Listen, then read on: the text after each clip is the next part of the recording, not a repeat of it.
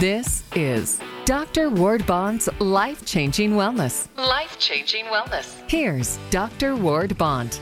I'm Dr. Ward Bond, and I welcome you to Life Changing Wellness episode number 99. This episode of Life Changing Wellness is brought to you by Wakunaga of America, the makers of Kyolic aged garlic extract quality supplements that are backed by science for heart health, immune support, and more. And I have personally taken their fine products for more than 25 years, and you should too. So check them out at kyolic.com or find them at your favorite natural health store. Now, before we begin, please head over to iTunes after the interview with my guest today, rate and review the show for me, and I thank you ahead of time for making our show great. And of course, I encourage you to look up my show page on radiomd.com slash Dr. Bond. Well, we have a very honored guest today, and uh, his name is Alec Klein, best-selling author and award-winning journalist, formerly of the Washington Post and Wall Street Journal. His groundbreaking investigations have uncovered a wide array of wrongdoing and set free several prisoners who were wrongfully convicted of murder and accused of other crimes. He also has helped dozens of excessively sentenced women gain their freedom through parole and commutation. This week, we discuss his new book, Aftermath When It Felt Like Life Was Over. Welcome to the show, Alec. Uh, happy to be here, Dr. Bond. Thanks for having me. Well, let me ask you right off the bat why did you write the book, and was the process liberating, therapeutic, maybe even healing? Great question. I have to tell you, I wasn't planning to write anything. I was uh, having trouble sleeping, actually, and I found myself awake sometime before, I think it was 5 a.m. one morning, and uh, took the dog for a walk, sat at my desk, and just needed to write because that's what I am. I'm a writer. And I started writing. I thought I was writing, frankly, to myself, you know, kind of like a journal. Uh, so I had no idea that what I was beginning was a process of writing a book about my journey to faith after my life was destroyed. But that's what it turned out to be. And every day from that point forward, I would sit down every morning, I would write. It just sort of came out. Uh, and it was a sort of testimony to what I had experienced uh, when my life had been destroyed by a false accusation of misconduct as a professor, sort of the whole trial by media, guilt by accusation, uh, in a situation where I felt there was no real due process.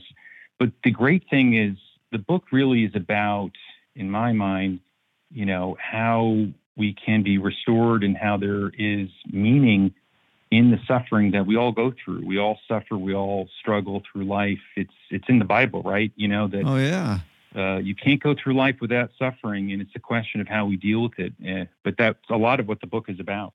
Well, let me ask you this: Describe your unexpected journey to faith, but at the same time, kind of give us can you give us an inside look of to what uh, you know what your whole ordeal was about? Because you know when when we're falsely accused of things and and then like you said it was you know being tried in the public eye sometimes you feel like you're completely powerless. Yeah those are those are great questions. Uh, let me start i guess first with my introduction to faith. I have to tell you i didn't there was a time i didn't believe in anything I believed that there was no afterlife, that there was no God. I didn't believe in anything. I was uh, investigating a case, a criminal case, several years ago, and a friend of mine and I were chatting. And my idea of small talk was to say something like, you know, why do bad things happen to good people? yeah. And the next thing you know, he handed me a book as a present. The book was The Case for Christ, uh, which you may know of. It was written by Lee Strobel. Oh, and oh, when. I saw the book cover, The Case for Christ, I thought, goodness gracious, I, am not going to read this because I didn't believe in anything. yeah. But I'm an author, and so I have this habit of I'll open the first page of a book to see how the author begins his or her story. And I kid you not, the beginning of the book by Lee Strobel, The Case for Christ, was about how he was the ultimate skeptic, like I was, and how he was an investigative journalist, which is what I was and am, and how he was investigating a wrongful conviction, which is what I did in Chicago, which was where I was. And I thought, wow. well, maybe I should read a little bit more of the book. and I actually ended up racing right through the Case for Christ, and it sort of floored me because I didn't understand until I read it that there was historical proof of Jesus's existence. I had no idea. I thought it was a myth. The other thing that occurred to me at the time was, well, wait a minute. He's talking about this other book, the Bible. Maybe I should just read the Bible, right? So you know, I went and bought a Bible and I read the Gospels first. And that actually blew my mind because if you haven't read it, you know, you don't know. But if you read it, you realize that everything that Jesus said stands today, tomorrow, and in the past as well. It's, it's sort of eternal about forgiveness, about redemption, about love, all these things that are so powerful. And I actually started to tell my children these stories as bedtime stories. I would talk to them about what Jesus said, what what happened in his life, and they loved these stories and they ate them up. And that began my journey. And that's the first stage. The second part of your question is, you know, what happened subsequent to this. In 2015, uh, I was at the time running a center investigating wrongful convictions. Uh, so it's quite ironic that in the end, I myself was falsely accused. But in 2015, there was an administrative assistant who worked in my organization. She actually reported to somebody else, but she was on what's called a corrective action plan, which is uh, typically a last step before you're fired for uh, lack of performance. She ended up abruptly quitting and then accused me of harassment. The university investigated her claims and actually somehow caught her in a number of lies, and they ruled against her. And as a part of that, they, the university notified all the people they had interviewed as a part of this to let them know that I had done nothing wrong. Now, that included a former employee whom I had let go. But this same former employee ended up using those false allegations that she knew to be false in 2018 in what was a, a media attack against me. And as I said, it was instantaneous, the destruction. It was essentially trial by media, guilt by accusation, and my life was utterly ruined, uh, almost well, literally overnight. And I lost almost everything: my career, my reputation, my home, my income, my future. Frankly, to be quite frank, I, I wanted to die, and uh, I was lost in prescription pills and alcohol. Uh, but the strange thing I started to hear from some friends from all over the country, and I kid you not, almost all of them were followers of Christ. And I, I after a while, I, I, it couldn't be a coincidence. It just well, was, Alec, were they journalists? No, well, uh, they some of them were, but some of them were just people that I knew over the years from Florida to California and in between. And each one of them, virtually every one of them, happened to be a follower of Jesus, and and, and it was hard hard not to notice that. And, the next thing I found myself doing was I started to read books about Jesus. I would order them on Amazon. Actually, I was reading one book after another, and I the, the, the strange thing about this period was I couldn't focus on anything but that. So in other words, I couldn't follow the storyline on TV. I couldn't read any other book. I couldn't do much of anything, but I found myself reading one book after another about Jesus. And you know, the next thing you know, I was uh, getting my hair cut and the, the the person who was cutting my hair was on her cell phone speaking in another language. After she got a phone, I said, "What what, what language is that?" And she said Aramaic, and I said, "Oh, well, that's the the language of Jesus, actually." And she said, "I know that." And she said, "Are you going to church?" And I said, "Well, uh, no." And she said, "Go to church." And I remember thinking, well, maybe this is part of the journey. You know, first was sort of self teaching about Jesus, and the next step was to go to church, which I started to do and then I got baptized, and that's part of this journey. Uh, and, and, by the way, I then went to Oklahoma during the midst of my own destruction. I was invited there by some friends. They wanted me to help to create a nonprofit to help women who had been either excessively sentenced or wrongfully convicted. And so I spent many months in Oklahoma creating a system that in the end helped to free dozens of women through commutation and parole. So the, the strange thing about all this is, is, that a lot of good came from the suffering. Actually, uh, I was able to help a lot of people gain their freedom, I was able to spend more time with my family. I even learned to be able to be a better cook, which I used to be pretty dangerous in the kitchen. But the, I guess the most important thing is I get cl- closer to my faith uh, that I had yeah. never had, and that to me was beautiful. Well, Alec, um, see, I love stories like this because I know what forgiveness is and redemption is, and you know, here you are having your whole life completely destroyed, and I mean, when did you see the? When did you start seeing the turnaround? I mean, you know, of course, it's it's probably for you. It was probably shocking to find out that all these people you knew were were believers in Christ, which I guess in a way um, made it easier for you. But at the same time, you gained your reputation back, didn't you? Well, the, to answer you, the first part of your question is you're right. I didn't know a lot of them were followers of Christ because it never came up you know, it, it, only came up eh, sort of incidentally when I learned about it as I was going through my own suffering. And that, as it led me to the Bible, when you read the Bible, you know, of course, it's filled with stories of suffering. I'm actually right now reading about Job and talk about suffering. Or, yeah, you pick. I mean, yeah, actually, you pick the big chapter there. yeah, right. Actually, during book. my suffering, I was reading uh, about the story of Joseph, and this is how clueless I was. I didn't even know about the story of Joseph. I didn't know about the Joseph in the Amazing Technicolor Dreamcoat play version either. But I was reading the story of Joseph in the Bible, and I couldn't believe it. It was just this unbelievable page turner about this guy who was, you know, falsely accused of sexual misconduct, who was imprisoned, who went all through sorts of suffering, but that there was a purpose to it. He didn't know it at the time, but right. as a result of that, as you know, he was able to save uh, countless lives from starvation when the Egyptian ruler put him in charge because he was able to interpret dreams.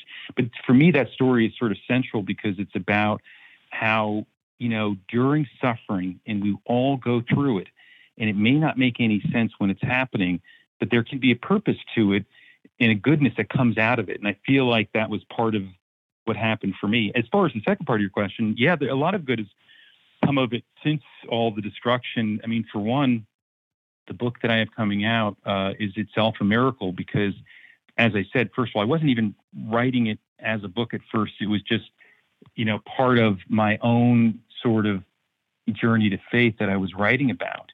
But uh, as I went through this, I did get a publisher who loved the book until they were sort of um, scared off by some of those who had attacked me. And that publisher actually killed the book. And I thought that was the end of it. And I, you know, I accepted that as God's will. If, if there, if the book sure. wasn't supposed to be, then it wouldn't be. But literally within a matter of days, another publisher came forward, and here we are, and the book is about to be released. And again, my hope of, uh, for the book is is is to just, I think that there's a, a message that writers can put forward about forgiveness, about the things that are from the Bible that Jesus talked about, about forgiveness, about redemption. I mean, you know how it is in this world we live in. There's so much vitriol. There's, you know, and take for example the whole cancel culture thing, which yeah. is, you know, there's I hate it. Meet, you know, mob on social media. They don't like what you're saying. They don't like your opinion.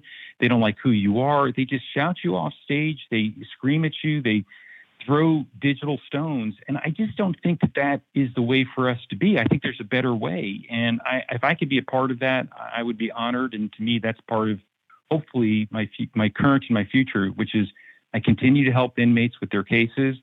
I want to write in a way that could be useful and helpful in the world, and that's the way I view it. You know, let me, you know, you, brought up Joseph and talk about the most perfect story that could that mirrors you know your own um I guess your own life in a way. I mean, being accused of something you did not do, and you know, Joseph chose to take the the high road. Uh, you know, and basically he ran off away from uh, was it the, uh, the the Pharaoh's wife who was basically hitting on him, and then right, he said right. he told her he told her no, and then you know she took revenge. But then you look at King David, who literally walked into sin, took another man's wife, end up having him yeah. killed, but then right. God's deliverance, redemption, and forgiveness. And, and I believe, if I remember the story correctly, because I'm not theologian, but uh, I'm a big, big believer, and I, I read those works.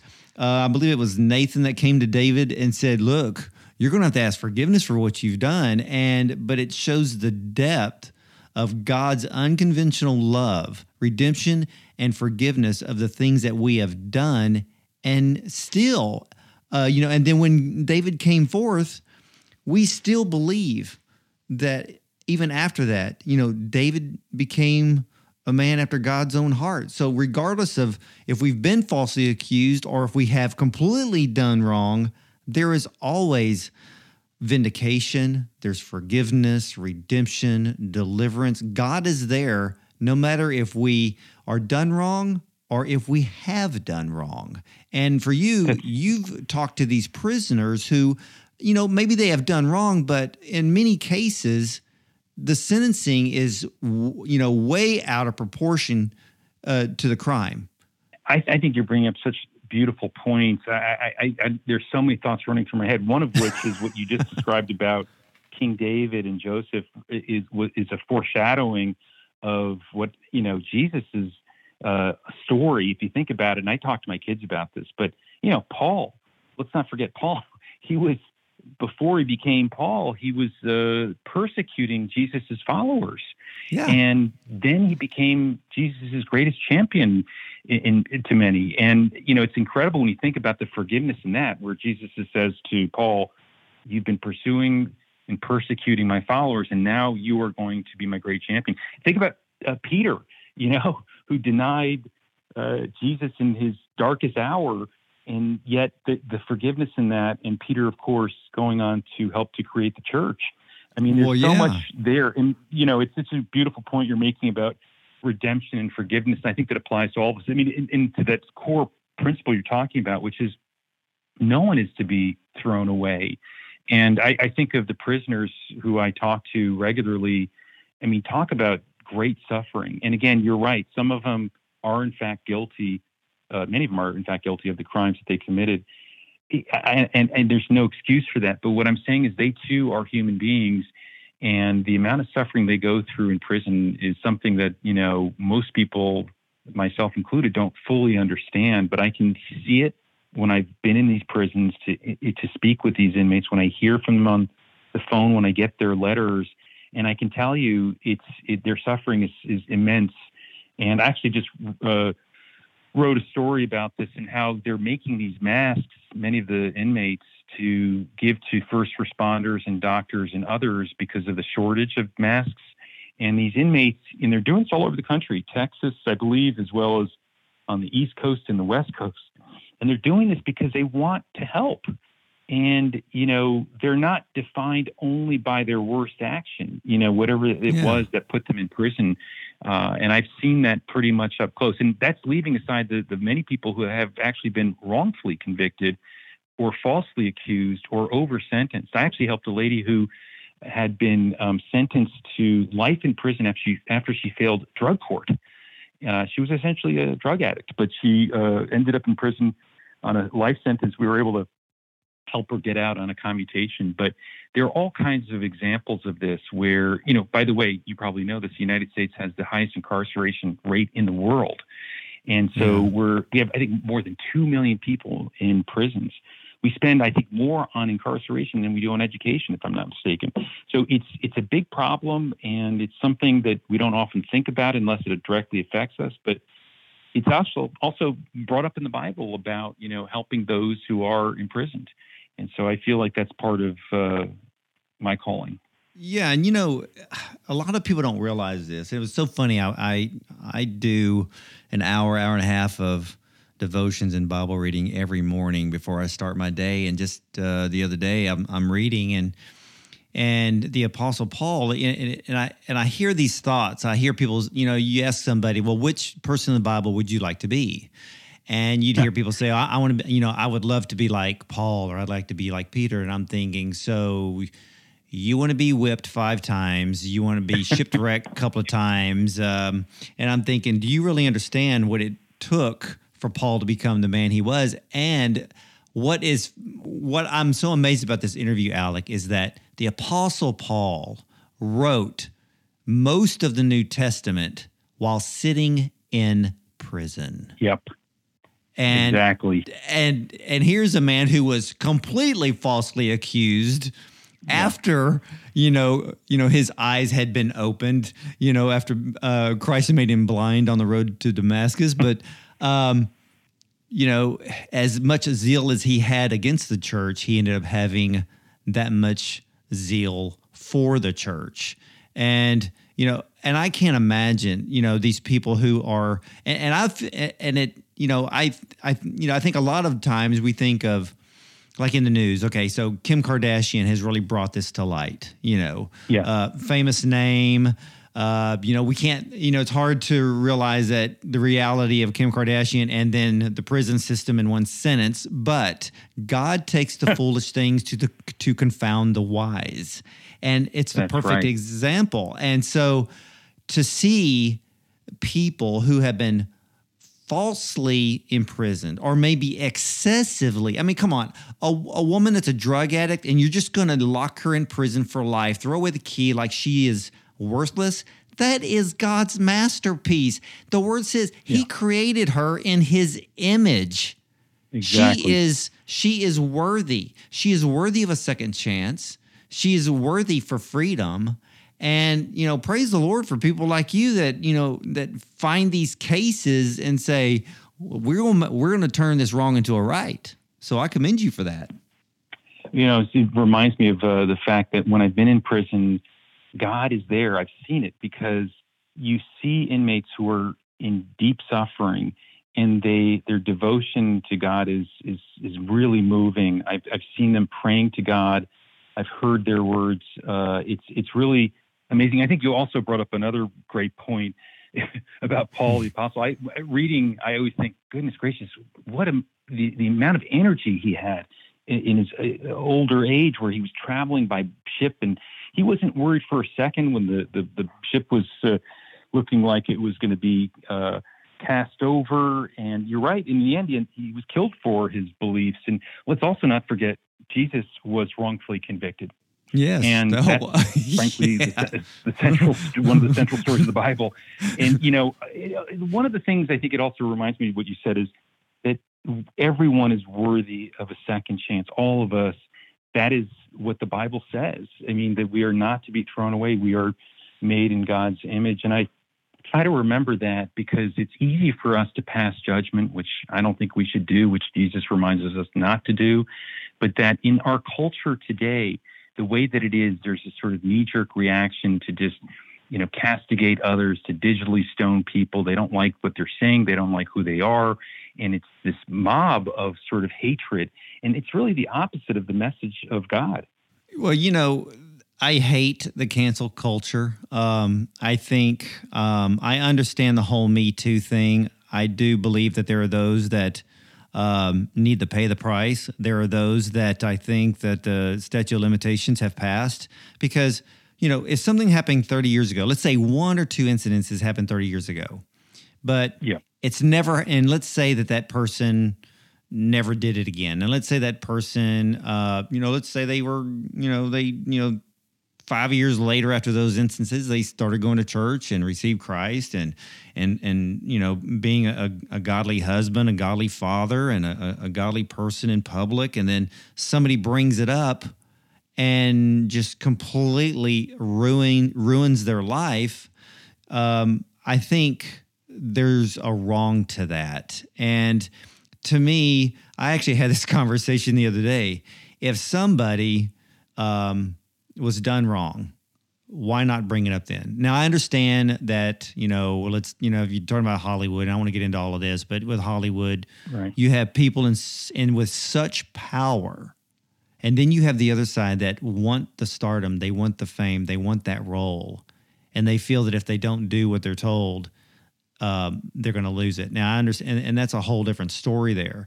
But you know, to go back to it being a cancel culture, uh, can redemption and can forgiveness exist in today's culture? It's a great question. And I think you're right. The idea of the Me Too movement was, of course, good because you know, frankly, if things are are not being addressed and they weren't, yeah. we need to address those wrongs. I think where it where we've gone wrong is that it's it's sort of gotten out of control where it's just by virtue of anyone making an accusation that in itself can that in itself can really uh, hurt somebody. So we again we have this. It's a complex issue, but basically we have you know trial by media, which I don't think is any way to get to the truth of the matter. There's a lack, a basic lack of due process in in these cases. The bottom line is, you know, wrongs obviously need to be addressed and righted, but I, yeah. I think we've gone far beyond that. Well, let me ask you this. I mean, in today's cancel culture, um, doesn't that compromise the cause for truth and justice for those that are wrongly ac- accused? Because there's so many trolls and haters online. Like you said, they're throwing digital stones. I think that's a huge, I think it's one of the biggest problems of today. I, I worry for our children. If you think about it, it's so easy for any kid in school to be digitally stoned, to be falsely accused. All, every one of us is essentially a publisher today. You just push the button on your phone, on your smartphone, and it's out there on the internet forever. And it's not like the old days where you needed, you know, printing presses and delivery trucks and and all that. So, and, and, frankly, as you probably know, there have been all sorts of stories of children who uh, killed themselves or hurt themselves because they were falsely accused of terrible things. Yeah, cyberbullying. My gosh, I, I'm stunned on how many people under the age of 16 have committed suicide just by being bullied online. And I'm thinking, do you realize the power you have to delete or just get off of social media? And because, and then all the haters go away. Well, exactly. Words do kill, and they yes. are they are very damaging. And, you know, we, we live in a society today where I think there's just so much anger and so much vitriol. And in, in some ways, I, I feel like the internet and social media have been weaponized uh, as a way to take down your enemy. And it's just it's just not the message that I think uh, you know needs to be conveyed. I think we ought to be doing the opposite, which is there should be forgiveness, there should be kindness in the world, all the things that are imbued throughout the Bible. Yeah, and ladies and gentlemen, um, you need to get this book, Aftermath, when it felt like life was over. How many of you out there, you're listening to my podcast? How many of you have been, maybe you've uh, you've done wrong, maybe not to the extent of Alex, but it still it hurt, it cut deep. Maybe you, maybe a coworker uh, did you wrong, a boss did you wrong, uh, you know, kind of set your career back, maybe a family member or a relative. It comes down to no matter how deep the cut is or the wound, you, we have to take the incentive to forgive. We have to let go as as the Lord has told us, do not fret, do not worry. I will avenge you. I will bless you back twofold what's been taken away from you. We have to remember those things. We and he says, I will vindicate you. You know, we want, you know, a lot of us want vindication within the next 30 seconds after something happened. But remember, as we grow as a person, as we grow in faith, as we grow in trust and hope and faith, the Lord will take that. He may vindicate you a year later, five years down the road, but he will show you that he's never forgotten that someone hurt you. Why? Because you're his masterpiece. You're his creation. He created you for a purpose and a destiny, and he's going to look out for you. You know, it's just like I had I'd made a post on Facebook. People, God works the night shift. Go to sleep. Be at peace. He's working in the dark while you're sleeping. And when the light comes, it's going to be twice as bright because he's going to take care of you. And Alec, my gosh, I need I need a two hour podcast just to talk to you. I, I swear you're my new best best friend because you because I you I can tell that uh, we're we're brothers in Christ, not just believers. We're brothers because I can hear it inside you. I can hear it coming from your spirit, from your heart, and you're out there on the front lines helping people who have been done wrong. You know what it's like. And it's it's so weird because Christ will take our test and turn it into a testimony and then turn it into a mission because knowing that you yourself have already experienced this, you are now behind the scenes within walls and bars to help other people see the light. You know, I, I couldn't have said it better than you just did. It's it's beautiful what you're saying it's what everyone, in my opinion, needs to hear. You know, we can't legislate kindness. We have to let go. Uh, we have to trust in our faith. And I, I, really feel like, you know, I try to ground myself in the Bible every day. And, and I think that really is the message. And so, you know, what you've said is exactly right. And um, I believe in it. I think that there's greatness that can be brought from the darkness. And, and, and I'm hopeful. Well, I can tell you one thing, Alec. Uh, you and I are going to be working on part two because uh, you are definitely coming back on to talk about this. And not only that, I'm going to go ahead and extend an invitation to you to come onto my television show because, you know, in this day and age, everybody's filming remotely. so we can definitely do that. And uh, ladies and gentlemen, I just want to continue on, but we're running out of time. So, uh, Alec, thank you so much. And now, where will all of my listeners be able to buy your book, Aftermath? Well, first of all, I'm just honored to be on the show and uh, looking forward to doing the TV. I guess I'm going to have to shave for that one. But uh, the book, Aftermath, is um, available for pre order right now on Amazon and other online sellers. It comes out uh, in the bookstores uh, May, I believe, 22nd, but uh, available for pre order right now on Amazon and elsewhere. Uh, but uh, it's it's been wonderful speaking with you. I, I, I, love what you're saying, and I hope I hope people really take to heart the message within the words. Well, I they will. Um, people who listen to my podcast know that I don't hide my faith. Um, when it's time to bring it out, uh, I pull it out like the like the two edged sword. The Lord says that we hold in our right hand. So uh, I'm not shy. And uh, ladies and gentlemen, I know that you're wanting to hear more from Alec, and I will tell you this, and I can guarantee you this that Alec Klein will be back on the show, and we're going to do more of this type of discussion. So, in the meantime, remember to catch every episode of Life Changing Wellness. Just hit subscribe on iTunes or on my show page at radiomd.com/slash Dr. Bond. If I can ask you a favor, please take 30 seconds and rate the show on iTunes. And I can tell you this you better make this one a five star review. So, thank you for doing that for me as I want to bring you the best show possible. And now you can, of course, download our show on Spotify and other streaming services. Just look up Dr. Bond's Life Changing Wellness. And of course, you can learn more about me at drwardbond.com. And again, thank you for listening to Life Changing Wellness. And remember, something spectacular happens when you treat your body right. Have a blessed day, everyone.